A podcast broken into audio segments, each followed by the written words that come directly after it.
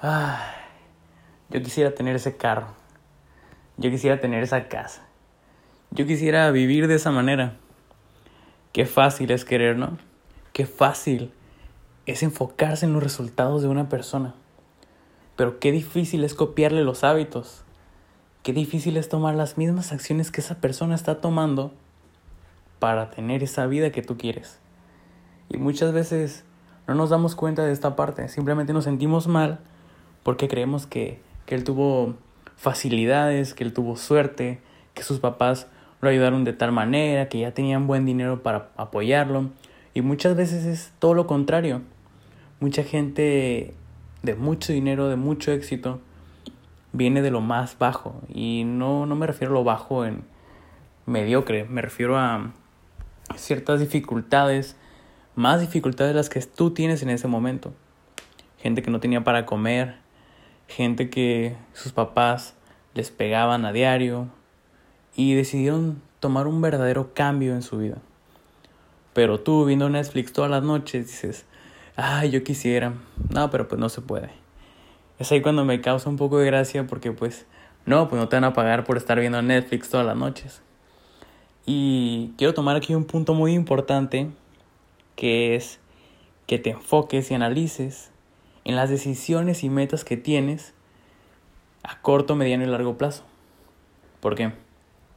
Bueno, una vez enfocado, bueno, una vez que ya analizaste esas decisiones y metas que tienes, quiero que pongas atención en una persona que ya tomó esas decisiones, que ya pasó por esas metas que tienes y cómo está viviendo ahora está viviendo como tú quisieras? ¿Tiene el carro que te gustaría tener? ¿Tiene la casa que te gustaría tener? ¿Se siente bien con él mismo? ¿Vive en plenitud?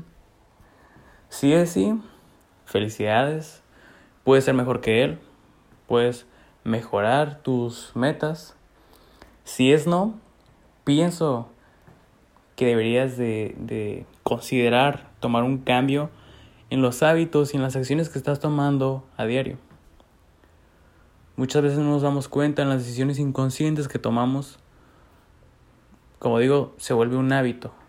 Piensas que es normal, piensas que no va a pasar nada si estás toda la noche desvelándote, si estás comiendo de tal manera.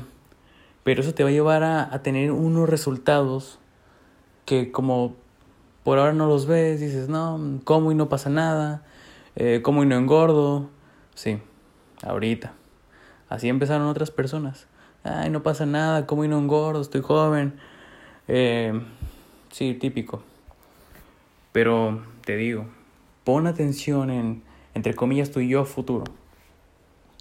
Y también pon atención en una persona que admiras.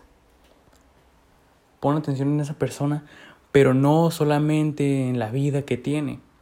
Pon atención en el proceso que él tuvo que pasar por ciertos años, por ciertos meses, para tener esa vida. Pon atención en qué tuvo que hacer, cuántas horas tuvo que tocar esa guitarra, cuántas este, horas pasó dedicándole al negocio que tiene, a mejorar su desarrollo personal. Y espero que, que esto te haya dejado pensando y te haya dejado cuestionándote si estás tomando las decisiones correctas para la vida que quieres.